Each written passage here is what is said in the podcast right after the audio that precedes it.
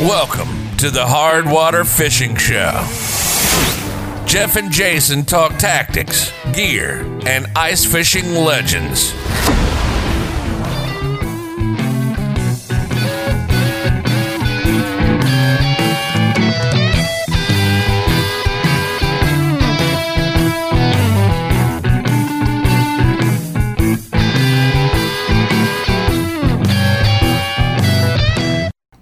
Alive, Hardwater Fishing Show, Season 5, Episode 3. It is the second week of November 2021. Our topic tonight is ice fishing rod trends, and we're going to be talking about all the current stuff about ice fishing and breaking it down to individual components. On the ice fishing rods or all of ice fishing? Oh gosh, ice fishing rods. It's like we, got a really long show tonight, boys and girls. It is a really Hang long on to your hats. We're going to talk about ice fishing from A to Z. Yeah. Z. Hey, it's below freezing. Oh it was gosh. below freezing today. Here. I saw Cold. I saw a post on Rogers on Red. They said there was skim ice in their bay. Yeah. I saw on the Facebook there was some guy up in up in Canada somewhere ice fishing today. Oh, yeah, we're not there yet. Not in Minnesota. Not in this lower. Well, we have 48. Canadian Maybe listeners. So if you're a Canadian listener and you've caught a fish, send us an email with a picture. We'd love to see it. Yeah, it'll make me.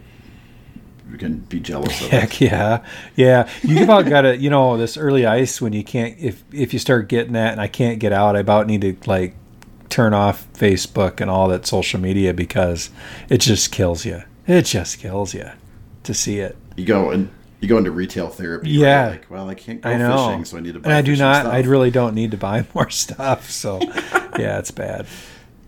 All right, so uh, Jason, what what, do you, what kind of beverage are you drinking? I mean, you got schooled last week on your old. I did a little. hopefully, you I brought- did a little. Brought the yeah. So that was awesome. That that generated a lot of conversation. So I did. I did think. I thought about. I sat and I thought. I thought some more.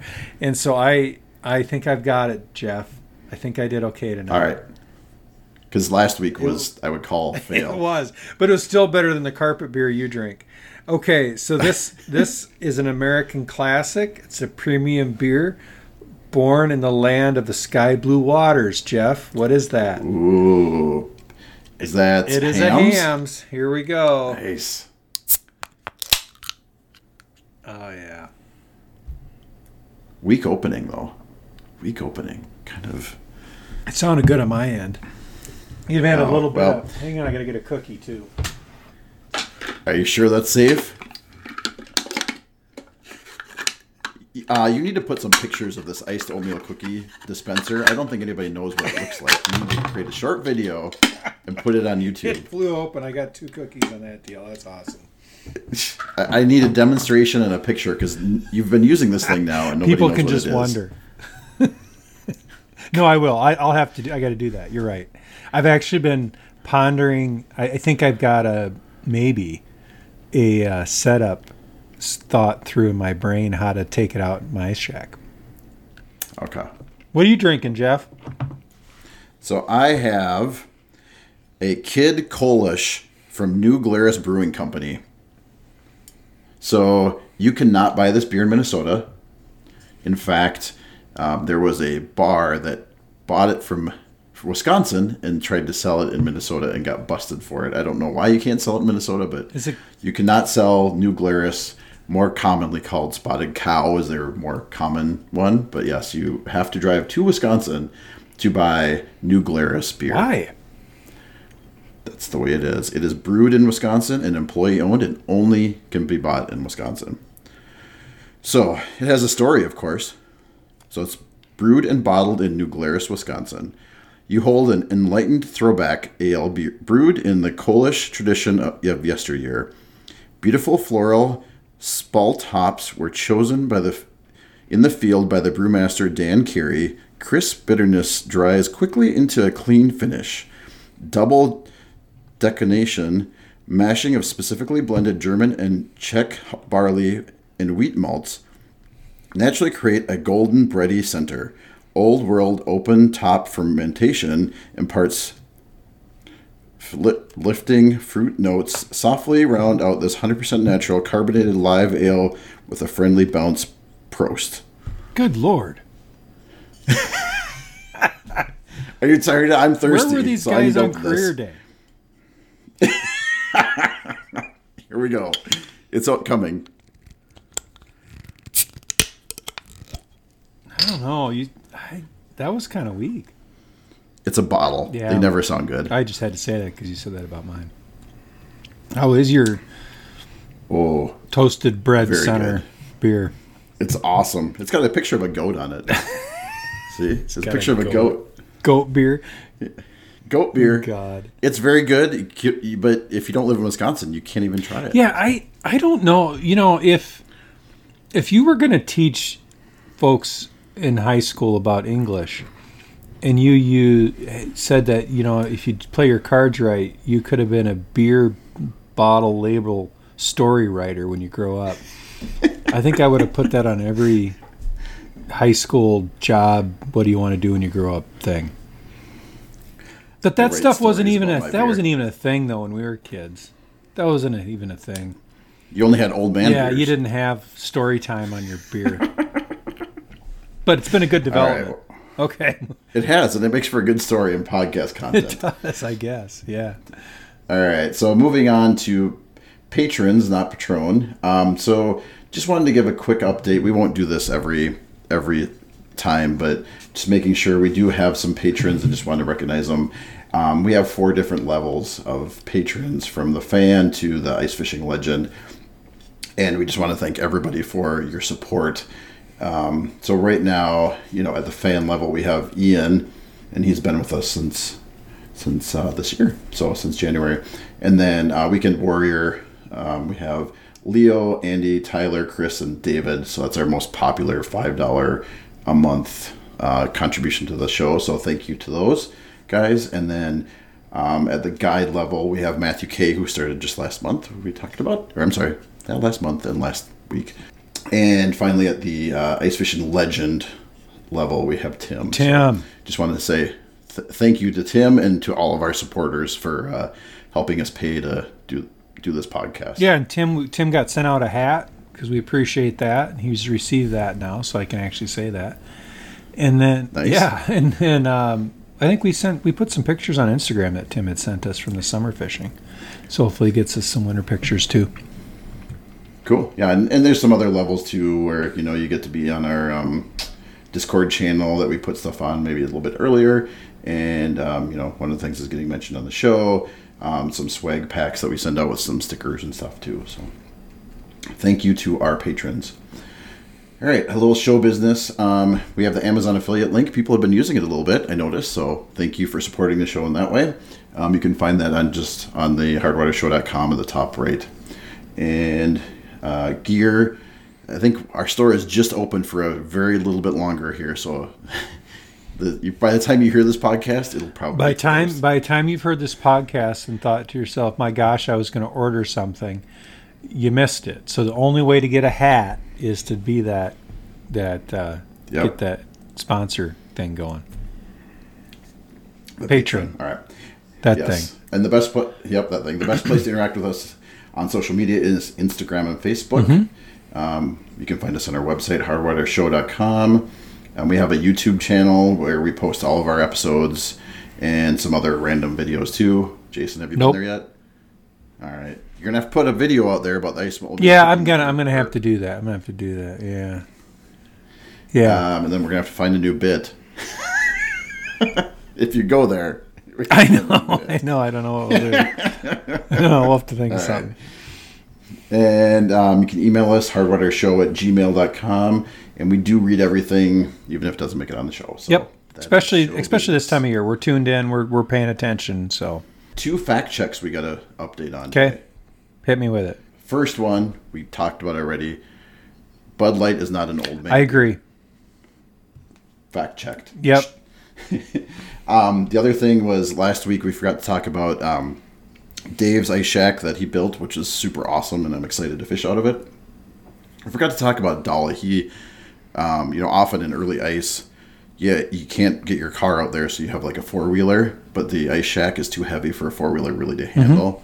So they make these like dollies that like has two wheels and then a trailer hitch in the middle. So you put your ice shack, put it on the trailer hitch, and that supports the weight, some of the ton Yeah. weight of the Yeah, I've seen shack, these. so you can bring them out. So Dave built his own Okay. because that's what Dave does. Yeah.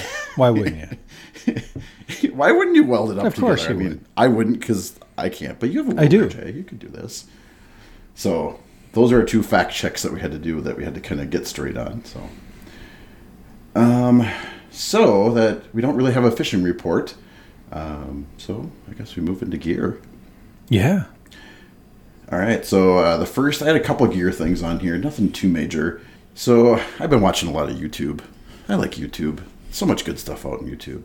I, I don't go there um, much. No, yeah, we've established that, Jason. Only to watch. Uh, what is that guy that pulls people out? Uh, Yeah, the off Matt's off road recovering, but even that, yeah. I, I I bet I haven't been there in months either. Oh, I've probably Yeah. seen them all. I bet you're not in the middle of a remodeling project. Uh, no. Yeah, see that I'm that not. cuts down on that sort of stuff. You're gonna get that done before ice fishing season starts. Ice right? fishing season will happen regardless of remodeling. Okay. Whew. Yeah. I was worried. All right. So there was an in-depth. Um, somebody talked about those Flame King heaters. We mentioned them earlier. Mm-hmm. Yeah. So I got a few more details. Um, they're like pretty much like a big buddy and a little buddy, Mm-hmm. right? They have those kind of things. Um, they're about ten or twenty dollars more than those. They weigh a little more, but probably the most interesting thing was they have like a thermostat Yeah, I saw that. if this is going to be useful or not. Like it sticks out of the bottom, which I would think would be problematic for having your heater on the ice and sticking the thermostat on the bottom. No, no, that's gonna work. Yeah, that's weird. Yeah. But you know, like on your buddy heaters, it just has like low, medium, or high. This has like, I want to set it at 58 degrees or Mm-hmm. something like that, you know, like, and then it'll shut off. I, I don't know. That seems maybe a little finicky for out in the ice, but I guess we haven't tried it, but that was my impression. So I, I think the one thing I thought about was at least they have some competition, right? Maybe it'll inspire some some improvements. So, um, so I must have been on heaters. Um, so we also talked about. Remember that they have that other. Big Buddy has that other new heater. What's it called? The it looks more like a circle. Yeah, it's like the flex heater. the flex heater, right? So I did um, find a little more information on that because we we had talked about that before. Um, it- it's mostly like the other one. It it has this 300. It's supposed to have a better heat because it's surrounding heat rather than just pushing out the front. Sure. Because it has sides in front, and they said it's less sensitive to bumping. And this is something I know I've seen with my buddy heaters. Like you know they have those safety things. Like if you bump it a little bit, it doesn't like shut off. You're talking, yeah, the buddy heaters, not the Yeah, just sunflower the buddy ones. heaters. Yeah, the buddy heaters. You know, they have those Mm-hmm. safety switches and stuff to keep you safe. This one's, I guess, a smarter one maybe, so it doesn't go off quite as much. Well, just don't be bumping your heater. Uh, don't bump your heater. Yeah, and it did have that extra cooker that you can buy.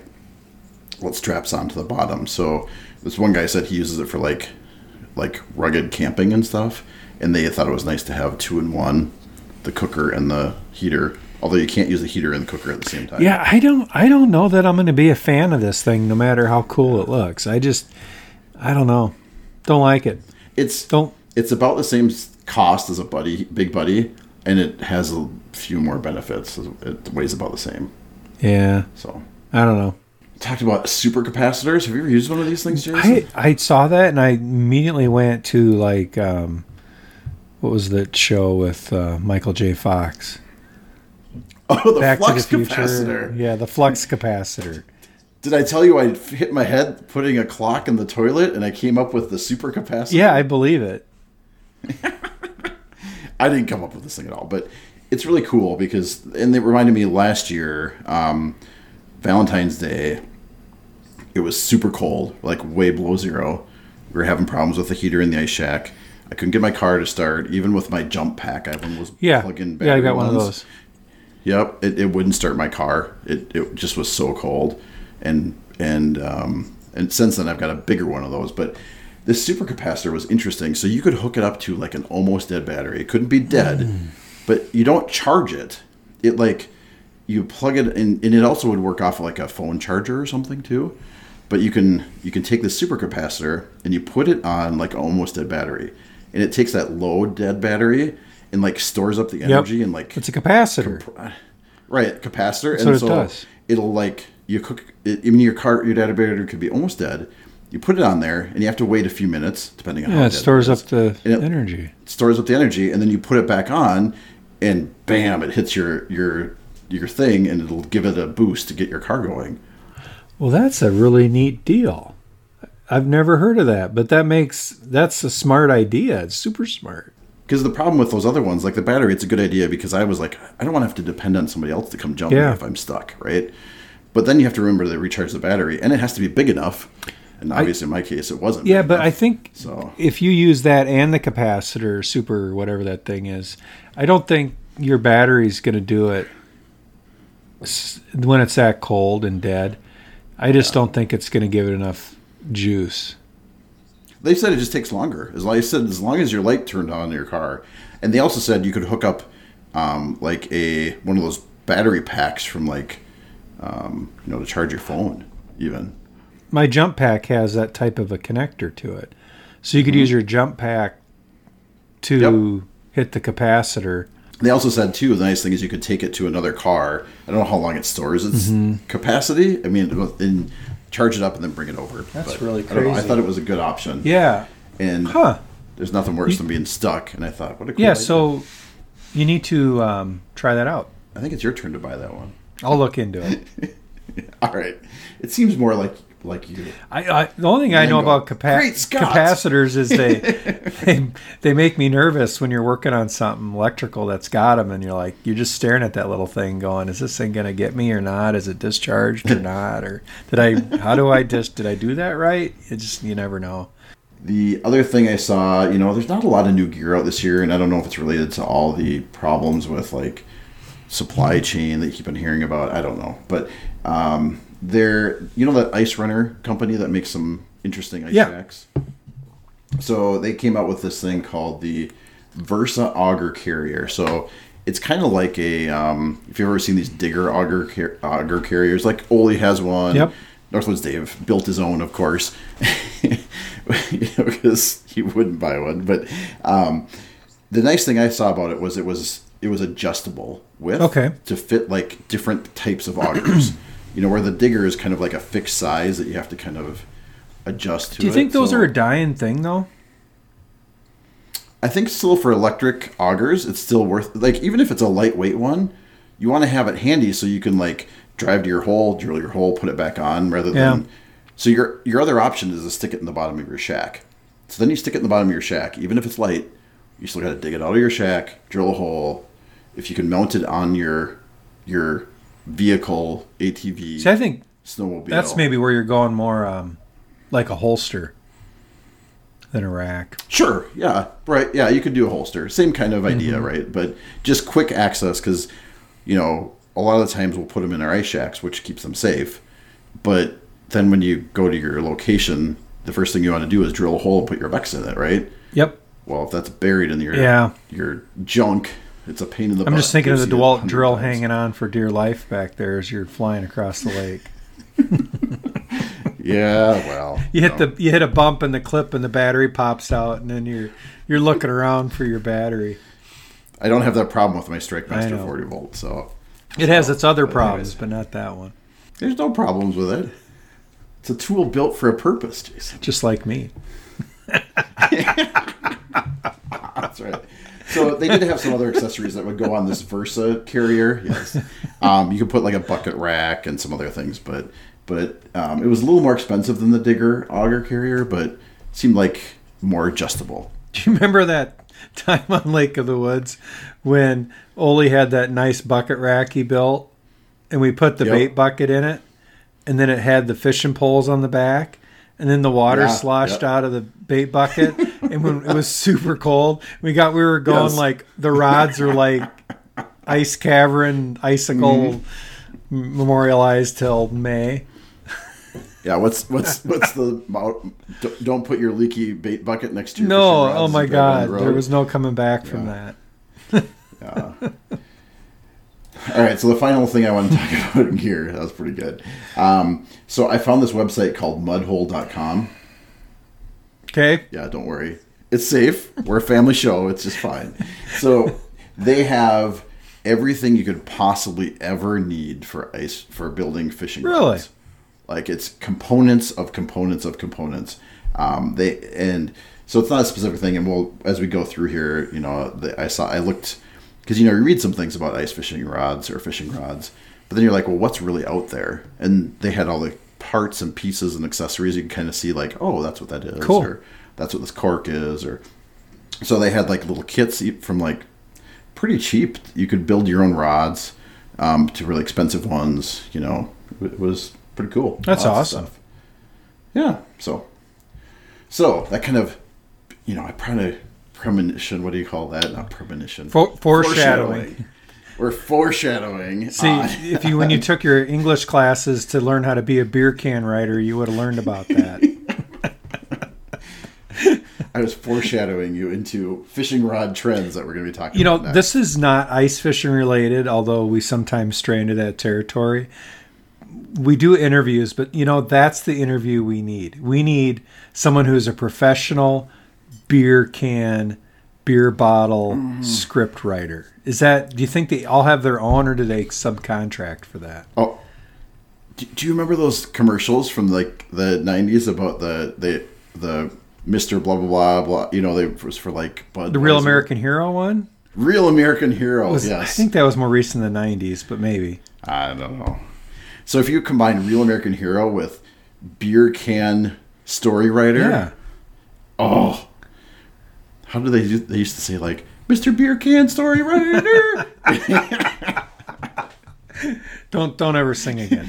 you you have saved the world with your the story on the beer can. Oh my god. Oh, boy. Oh well. Okay. I'm never going to hear the end of that one. I can't sing at all. no, no. Weren't you the guy in choir? You're supposed to be swinging, singing I- this one. You know, it's just like the guy that used to play football shouldn't play football. The guy in choir 30 years ago shouldn't sing either. Uh, Was it show choir? we're, we're moving too far afield. Come back to the topic. Come back. Fishing rods. We're Fishing talking about rods. fishing rods. We're going to get into a bunch of stuff here, Jay. So I, I had to make a summary of some of the subjects here, and we'll just kind of go through them because each one of these could be a show, right? Yeah, so here, here, let me set the stage here a little bit. So earlier in the week, Jeff's like, "Gosh, gee, I just don't know what to do. I can't think of a good topic. I don't, I don't, I don't know what to do." And I'm like, "Well, Jeff, we need to talk about fishing rods, ice fishing rods." And you were a little skeptical at first, right? You're like, "I'm not sure. I'm really not sure." But man, you really have gotten into this. You went down the rabbit hole. Yes. We Which is awesome. Ten- there's 10 pages of 10 pages of fishing notes.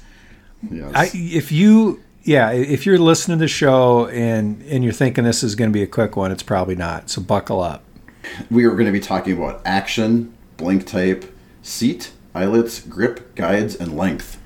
All those things, Jay. that's awesome I know. So why don't you walk us through? a- Oh, one thing I learned at high level: weight's a big deal. weight of the rod Weight, weight is, yeah. the Really? is a big deal. do they weight the handles for balance That's nice. They didn't talk about that, but I read about weight. I don't know. Um, one thing that I thought was totally out of this that we didn't talk about. Remember those bent handle? yeah the ones? duck I've the mad duck or whatever I don't. I think that's what they're called. Didn't, didn't see anything about those. yeah So- i think they're I don't know what that means. what does that mean I don't. know.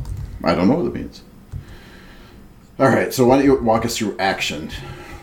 Um, all right Maybe we should define the, the word action that we're talking about here, Jay. so let's start with action right i think that's where we're going to start so ultra fast action and this is very similar to fast action the rod is only bending from the tip to that first eyelet give or take but pretty much that first eyelet and so the ultra fast action that eyelet between that first eyelet and the second eyelet that has that's where you're getting the movement but it also has more backbone than a fast action rod so the ultra fast is gonna it's gonna have a lot more spring to it and Sure. so um, maybe an example of this would be um, if you look at the uh, in the whole I don't know the whole pickle stick where it has that flat tip Yep. I would call that a fast action because it's just going to bend really that that first tip really bends quite a bit, Sure. but it's not ultra fast because it's not very it's not very it doesn't have much backbone to it. It just whoop, I mean you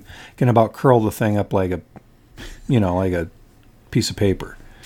It's so right. It's it's for panfish. Exactly. So that that would be the best way I could describe it. And actually, that whole usually that that whole pickle stick is pretty. It, bends quite a bit. So medium action rod, the bend starts at the middle of the blank and is pretty consistent through from the middle all the way through the tip. Gotcha. Does that, does that kind of help with that? Yep. And then your slow action, that rod is going to bend all the way from the handle down. So uh, the best example of these I can think of, eh, you ever had an Ugly Stik? Like the thirty dollar all ugly time. stick? Yep. They they the bend all the way through, right? They they have very little Sure, yeah. backbone through the whole rod. And so if you've ever used one of those to try to set the hook on a bass or something hard mouth, like, you have to like jump. You have to stand up and give it everything you got. Yeah. But they're impossible to break, which makes them They which are. makes them um, good. Slow action rod is probably not what you want to use in ice fishing because you don't have a lot of sensitivity in those slow action rods. Maybe for your dead stick. Yeah, for a dead stick, absolutely. Something that it's just going to grab a bobber and go down. You're going to set the hook. Yeah. Um, Right. It's going to give you more forgiving before it's going to feel resistance. So on a fast action rod, or or, or a very very fast action rod, you know, as soon as it, if you don't have a spring bobber or you don't have a bobber on or something it can take, as soon as it hits that first eyelet in the bend, it's going to feel resistance. I probably made multiple mistakes through all those descriptions, so I'm sure our fact checkers will tell me what I screwed up. But this isn't like a preference thing, right? This is more tuned to the fish you're going to catch, right? I mean, you, would use a different style of action depending on what kind of fish you're fishing for, right? I mean, it's not like you're going to say, I always use ultra fast action rods no matter what, or I always use slow action rods no matter what. You, you might have to have a couple different ones, or you have to go middle of the road to kind of catch all speed. Yeah, I would agree with that. I think it's depending on what you're fishing for and how you're fishing. You know, if you're just chucking something on a bobber, you, you probably don't need an, an ultra fast rod. But if you're if you're doing um, some jigging with something that's something real real finicky, you want to feel the minute something's got that bait. You know, then you can get into some crazy stuff too, because you can start matching your. You should match theoretically your rod you know that rod action to your line. Yeah, you're right. Yep. And we didn't, I didn't even talk Yeah, about that. that's a whole other story. but you know, see, you know, you, you can start making sure you have all this stuff matching up. So, you know, if you're going with a braid and a which gives you a high sensitivity typically with a fast action rod, that's good. But if but that fish is also going to feel you the second it takes Sure. it. The you know the the just right, there. Yep. So if you're not right there reacting um, and you have a finicky bite, forget about it. So fiberglass versus graphite. What do you think about that, Jay? What's the difference there? Well, the graphite is typically more sensitive. Now, I think that's why they've they've been they've really come on. I mean, I always get a graphite blank no matter what. Yet I have um, our custom rod builder. Those are not graphite that we got from Timmy Timmy Hall. Yeah, and those those are very sensitive. Um, I do use Ugly Stiks. Honestly, the reason I've chosen those um, is for their durability because they're really hard to break, and I've broken plenty of rods. So I, I do think graphite rods are more sensitive. I definitely think fiberglass rods are not lost in our current modern fishing world. Well, and there's some a lot of variations between that too in the graphite rods. I mean, they make all sorts of different compositions of that. And I mean, there's a lot of, I mean, t- I don't know as much about rod blanks, and, and I'm probably a, I know I'm a novice when it comes to this stuff, right? But you know, like I've had rods that are like, this is IM6 or this is IM7, IM8, you know, and I kind of just go, well, I guess the higher number is better, you know, from a graphite perspective. But Not for yeah. weight. No, it's not for weight. No, yeah. But I, I don't.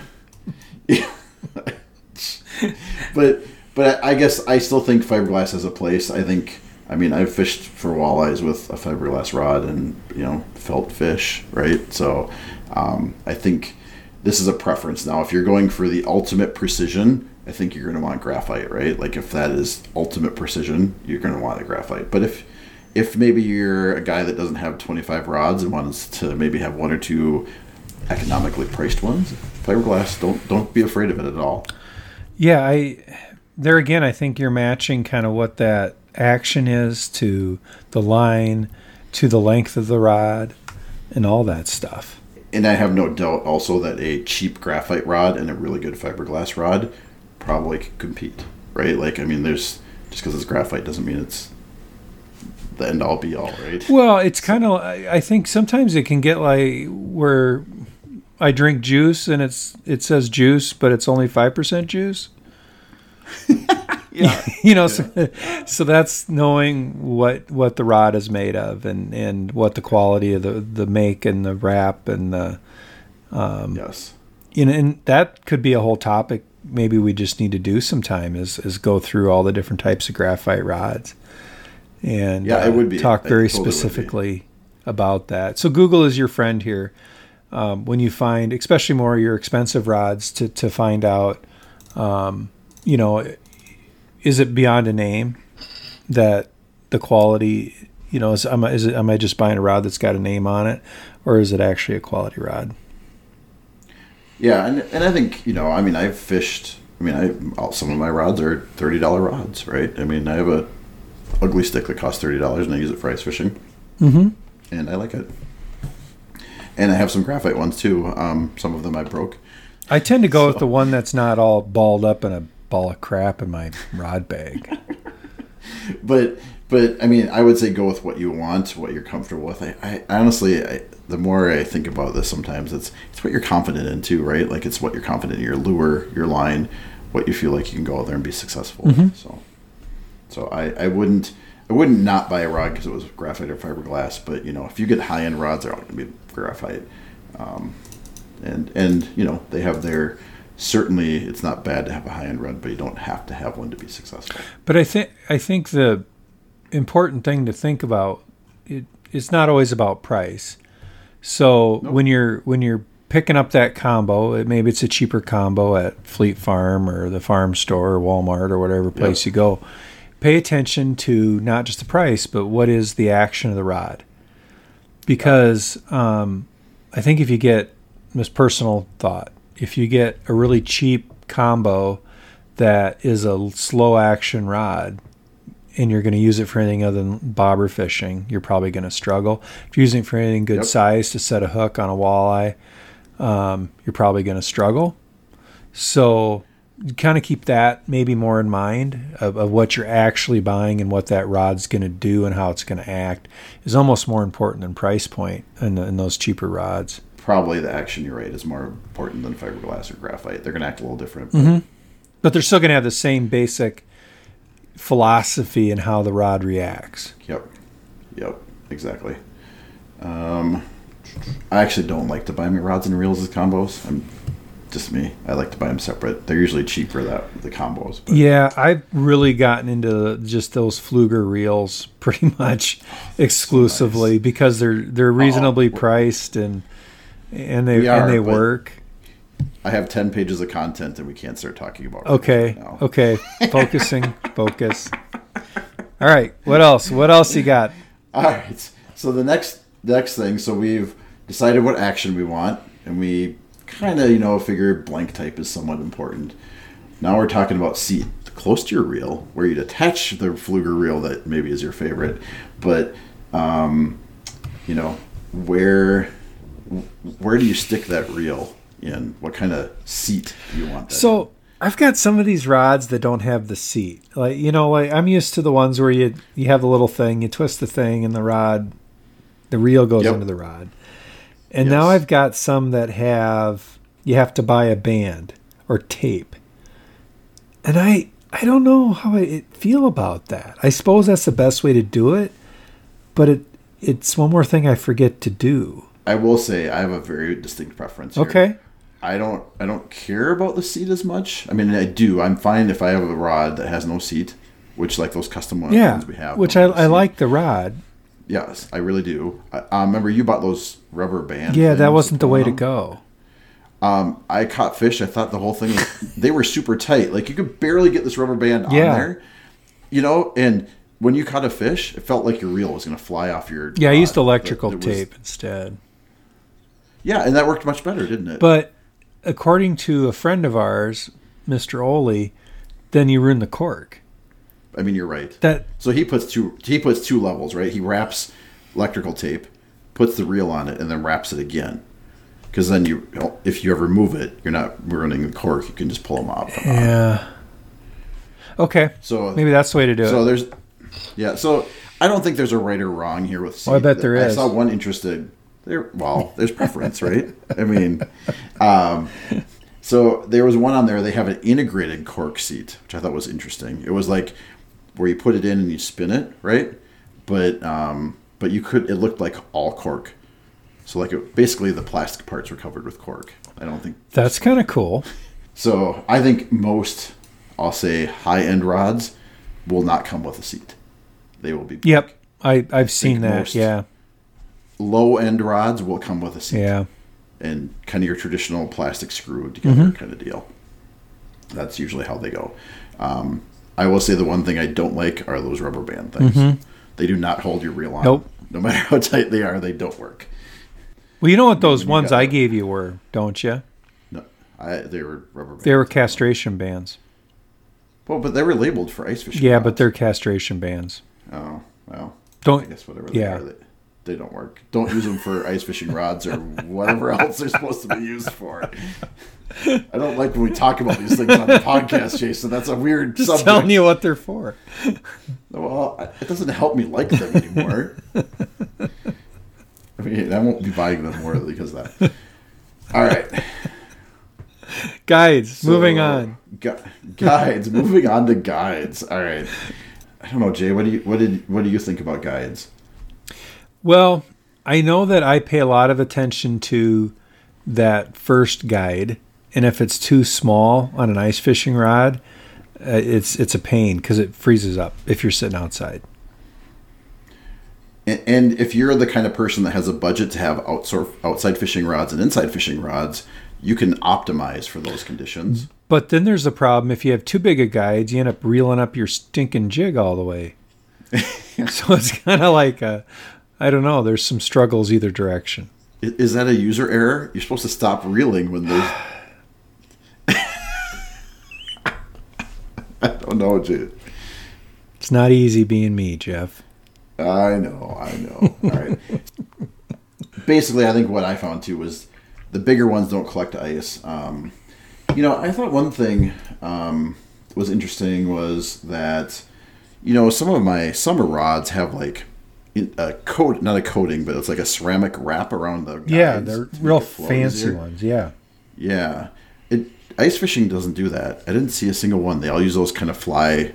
The wire ones seem way more common than than the.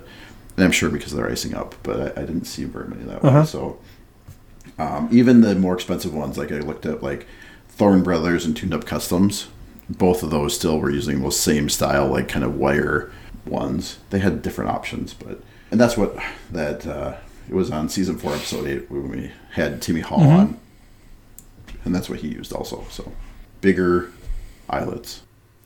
So, did you see this note I put in about this patent I found for ice fishing rod with heated grips or heated eye, heated eyelets? That, that sounds really. That sounds really smart. I know, but I've never. Have you ever seen one that has it?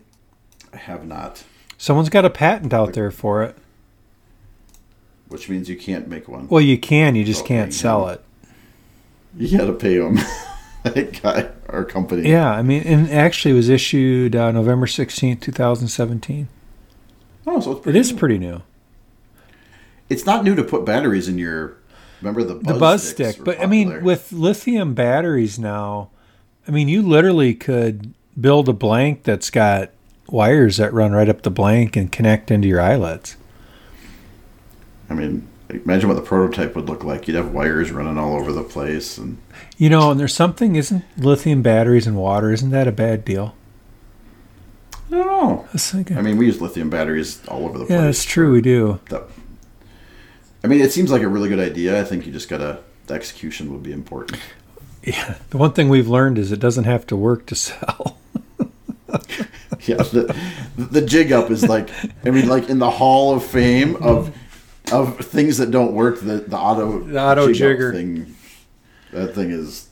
This might be there, but but I've I've been there. I mean, when you're cold, when it's cold out and you're fishing and you have to crimp the ice off the end of your rod. I mean, it, it it's a it's a Mm-hmm. It thing. is. It's a real It thing. is. I suppose that if it got too hot, it'd melt your line. There's probably a happy Yeah. medium there, isn't there? Like because if it if it heated over a certain temperature, it, it cut your line. For braid only. Think about it, you got two pound test or three pound test. There's not a lot of not a lot of gap I know. between melting. Yeah, there's all sorts of issues there. maybe the patent takes Maybe. Shark Tank. Shark Tank. I mean, it, I imagine this thing looking like a Ghostbusters gun. Yeah. you know, the wires and But everything you know, in a let, let's let's let's extrapolate that a little bit. So, what if you could have a heated tip up where the tip up itself heats, so it keeps the spool ice free, versus like building at a house. I mean, they have that bubbler thing we talked about, that new Frabill one. Yeah, But that's that's not heat. no, I don't know. Okay, we'll come back to that. I'd love to see somebody build one. I'm still picturing Ghostbusters. Ghostbusters You have a deal. backpack and you Yeah. have to like whip out your your fishing rod because it's got these wires hanging out of it and stuff, so you can keep it keep it warm. Split grip, grip versus full grip. Now you've seen this, Jay, right? Mm-hmm. Like the trend is these split grips. Mm-hmm. It is. this summer, Definitely going that way. Rod, and I'm like, you could hardly find a full grip rod for summer. So, um, which side of the split grip versus full grip debate are you on? I don't really have a preference at this point in my life. Um, those mojos I have from St. Croix are split grip. Okay. I don't know that I've seen a benefit in sensitivity to those over some of the other rods I have. And maybe it's because they're not far enough up the food chain. Um, Like you got to go to like tuned up custom. Yeah, maybe you need to go further up the food like chain on price or Yeah. quality. Um, the other thing is on ice fishing, you know, that there again, if you're using it outside with gloves on, I don't know that it matters. Um, so Yeah. being inside the shack or a warm day kind of deal, and then even if your fing- if your fingers are at 30 degrees and half frozen, I still don't know that. I'm kind of wondering about, you know, they're, it- they're probably only working for certain circumstances. Yeah, yeah. I mean, they the, what I understand is they're lighter in theory. You know, I mean, you get don't have to put that extra cork or EVA foam Mm-hmm. on there. Um, more sensitive because you can touch the rod. Right? You know, so my grandpa, Grandpa Mark, you would fished with these old fiberglass rods that doubled as a tent pole if you needed them to. you know, because they were just stiff rods. They were just, Yeah. you know, that's how they were built. They did not break. You could set the hook with a flick of your Yeah, finger. but what he did is he always kept his finger on the line. So that's how he would feel fish. Is is his finger was on the line. So it kind of bypasses the rest of this because you're you're feeling that, you know, that pressure or whatever on the line. That's how he did. I still do that. yeah, me too. Oh, I, still do it all the time I- in summer fishing. Yeah, mm-hmm. I do too. I mean, because you're removing a lot of moving parts. Your fingers on that line. Yeah. you know, getting that. And he'd fish, Yeah. he'd jig a lot with his bail, or or fish with, especially with Lindy's, with his almost his bail open, Yep. Yep. even trolling. I, I've I've heard of people doing that. I don't usually leave my bail open. I do not have the attention span for that. We're up into my whole I line. know, all of a sudden you're onto something else, and you're like, oh crap. but Oh my Yeah. gosh. Um, okay, so I think this might be one of the key reasons why they're popular. Somebody said they look cool. That's why I think it, it's a different look, right? It, it helps people. Like I, I was at Cabela's and there was a a, a guy younger than I was, and he said men of a certain age appreciate the full grip, and men of a certain age appreciate the split grip. Is what he told did me. Did you punch him in the nose? I'm like, am I that old? Oh my Men god! of a certain age. like men of a certain age buy the full grip rods. Almost like, you're looking at ankle socks versus over the calf. so, I don't know. It was it was. I'm like, huh. He- Yeah, it was an interesting comment, but anyways. That's awesome. All right, so you've picked your men of a certain age full grip rod because that's what I would pick as a preference, just because that's what I know. EVA foam versus cork versus carbon, Jay. Well, I don't. I'm not a big foam fan. I'm, I kind of. I like the the cork. I like the cork. Now, a certain friend of ours, Sean Ole, Yep. could give us a whole primer on cork, like a whole Oh yeah. episode on cork types. I think. I. I don't know. I think cork. I like cork. I do too. I like cork. Um, there is different kinds of cork, and we could get we'll get into that in a different show probably. But um, some may wear better or um, do that. I, I think I prefer cork too. The one thing that they did say is EVA is a lot more durable. Hmm. Right? Like this guy said, well, my cork lasts for sixty years, but I I wipe it down with oil every time I take my fishing rod out, and I'm like, I am not that. Person. Oh yeah, I didn't know that was a thing. I did find. I don't think it is. You know, I, I've evolved in my ice fishing world. I found that if you take the plastic wrap off of it that it comes with from the store, it you can feel things better. Yeah, I think if that's the number one tip, that That's what a- I got. That is a pro tip. That's right what there. I got. That's awesome. Take. Well, I thought, well, you just keep it on there because it keeps the cork nice, but it does inhibit Yeah, some agree. of the, the sensitivity situation. it's like it's like keeping the plastic on your furniture. Yeah, Right, you don't so do that. dirty? You don't do that. No, Oh. you got plastic covers. No, Just- so, ju- yeah, I'm a cork person too. Without the plastic. Although Ugly Stiks come with EVA foam, and I use those too. so. Yeah. Yeah. Oh, and I guess the other thing is, you know, depending on what you're using it for, too, right? Um, if you're doing a dead stick, it probably doesn't matter that much versus like a stick you're going to jig with. The other one that's kind of new, I've seen this just this year, is this carbon. It, it's, I think it looks like plastic to me. I haven't used one yet, but um, it's basically just hard. Yeah, they're pulling that carbon all the way through. Yeah. Um, You know, and it, More it's it's hard to beat that carbon carbon fiber generally for sound transmission, vibration, and and all that stuff. Get kind of cold, but you got your gloves on, so maybe you. Or you're inside your house. A couple other little things I thought about. We talked short versus long rods. I think that's a whole episode, so I don't know. I like medium sized rods. Yeah. Depends on what you're fishing for. So for in my ice shack, I like the shorter ones because I have a small shack. Um, outside, it's if you're kind of standing, you know, over the whole jigging and stuff. The longer ones are nice, but you you take a thirty plus inch rod and try to put it in a small clam ice shack, and it's it's just uncomfortable. but if you're on Lake Superior fishing for Lakers, you want a big rod out there. Yeah. Well, and if I have a really long fishing rod in my ice shack, I don't have enough ceiling height to set the hook. I'm gonna put a hole right through the ceiling. So, so one thing I thought of, and I, I've seen this almost in every rod that I've got, got now, but the little hook to hook your lure. Yeah, I like that. You know that. Yeah, I do too. But it leaves the question: Should you be using those? You know, Yeah. like remember you had some problems with leaving tension on your rods. and- Yeah. So the- actually, this is a good a good spot to mention that. So I had this issue, and you'll find it one of our other episodes. But since we're on rods, we'll talk. I'll talk about it again. Um, and I saw this posted on another Facebook group where that rod got some distortion and some twists to it from sitting in a rod bag with tension on it over summer. Um, how I've been able to fix that on mine when it happens is you just hit it with a heat gun real lightly. Don't get aggressive.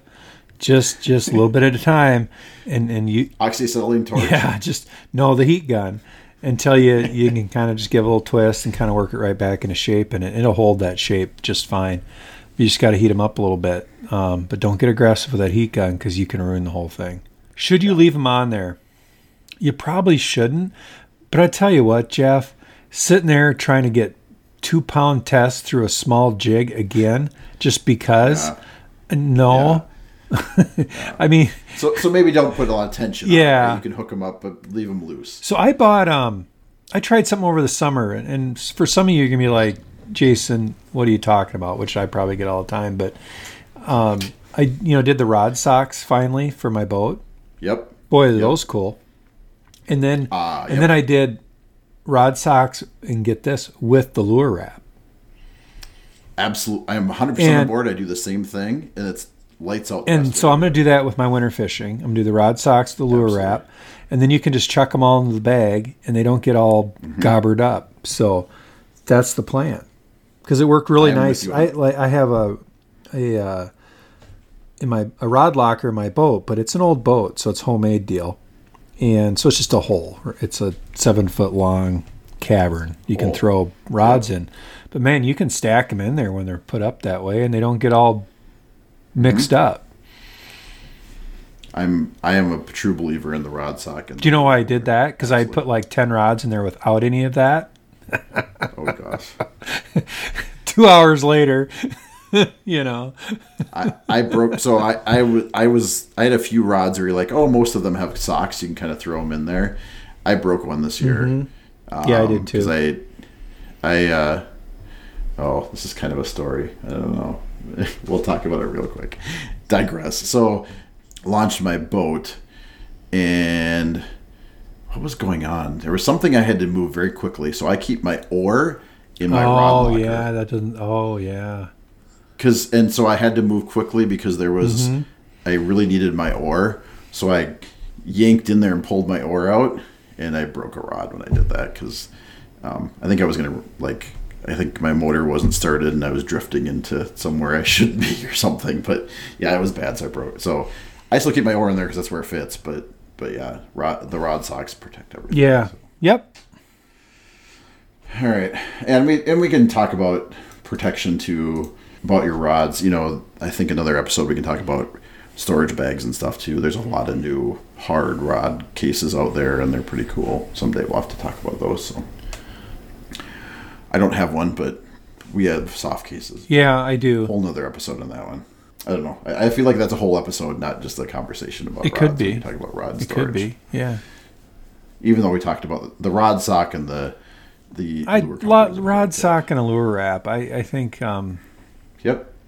because then you can throw them in a bucket too. You can. No, I love them.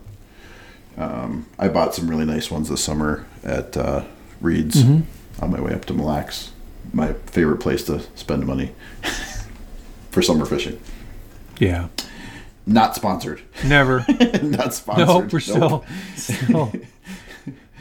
All right. sponsor So I think you know we covered topics about rods from many different angles. I think for me, fiberglass, graphite, whatever. The important thing is don't ever let it stop you going out there for fishing. If you can afford the thirty dollar rod and reel combo, go get it and go fishing. Right? I mean, Or get a schoolie. You can pick them up at garage sales Yeah. for like five bucks. Right. You want something that you're going to be confident in, but don't let it prevent you from getting on the ice. I mean, just get out there and fish, right? Absolutely. So we have a pretty good legend, Jay. You ready to get into I am. I'm excited. This looks like a good one.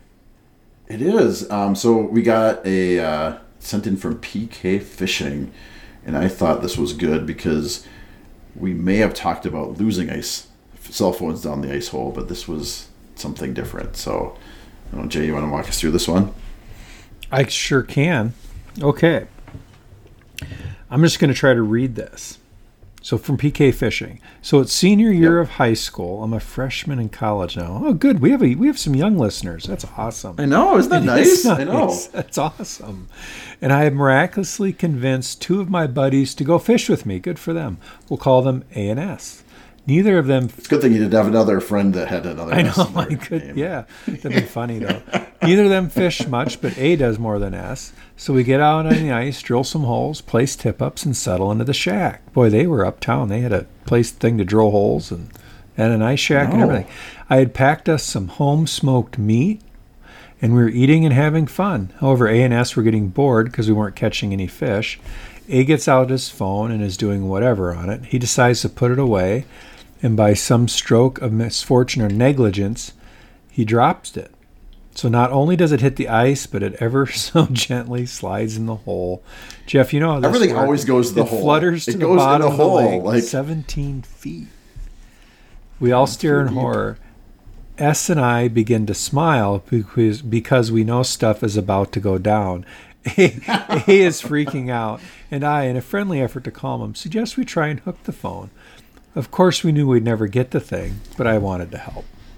We tr- And I mean, these guys are in college, so they're, th this is like, in. I mean, phones are really important now to everybody, but like, we're not talking people with big budgets here, right? You lose your thousand dollar iPhone down I know. That's a pretty big. and we never even. I mean, if when we if we lost a phone in the water in college, it's because our house got flooded. yeah, we didn't have You just pull it up by the cord. and much less work. It work somewhere that wasn't like in a town. yeah, you, right? you could So- pull it up by the the phone cord, right? yeah, you would lose it because you just pull the cord back out of the lake. Okay, yeah. going moving back back to the story. We tried and tried to no avail. However, I, being the cunning son of a gun that I am, this he, he's he's very this, he's very modest. This fellow. He's gonna be he's gonna be writing for beer. I gonna hope be so. labels in his future. Oh, I mean, I hope so. however, PK I, Fishing being the will be on a son of gun that. I am, remember that I have a very small, low-res underwater camera. So naturally, we hooked up the camera to look straight down, and jerry rigged a larger hooked lure to stick to stick on the cam. We lowered this abomination, abomination, abomination down the Yeah. hole, and after 10 minutes, we see a little blue edge of his phone case protruding from the silt. We then dragged the hook across the phone and hooked the edge, lifted it to safety. We all go absolutely berserk, and the friend is so relieved as his phone has hundreds, if not thousands, of treasured photos on it. It's always about the photos on those things, it's never about the phone. As we pack up, one of us says something like, Too bad we didn't catch anything. But we all realized it wasn't true. Instead of some dinky little fish, we caught a thousand dollar phone. Talk about trophy fishing. I wonder if them guys ever went back fishing with him again. I don't know. They they probably didn't take their phone with. Yeah, yeah, you know how how that goes. Oh yeah, it's not a good scene. So I, I thought this was a It's a really good good, legend. Yeah, and it's well written. because in a recovery of the cell phone, you've heard of people dropping their cell phones down the hole. I mean, that's nothing new. But the Well, recovery is 17 feet, that's no small feat. I mean that that that's a long ways down. Well, and they said it was in the silt. Like Yeah. they could barely see it, so it must have been soft bottom, and it just you know went down. So they're in 17 feet of water and a muck bottom. Maybe that's when they weren't catching nothing. could be. Yeah, Yeah. I don't know. yeah. We're analyzing the wrong legend. part of the story. All right. well, thank you for sending that in. We really appreciate it. Exactly. All right. Well, Jay, I think uh, we had a pretty good show talking about fishing rods today, so I think about ready to wrap Yeah, it it was a great topic. Thanks, thanks for uh, all your research on that, Jeff. All right, tight lines. Cheers. Five. You've been listening to the Hard Water Fishing Show with Jeff and Jason, Say goodbye. one of the most unique podcasts on the planet, where we talk about tactics, gear, and ice fishing legends. We'll be back soon. Bye bye. Till then, signing off. Bye bye. Bye bye.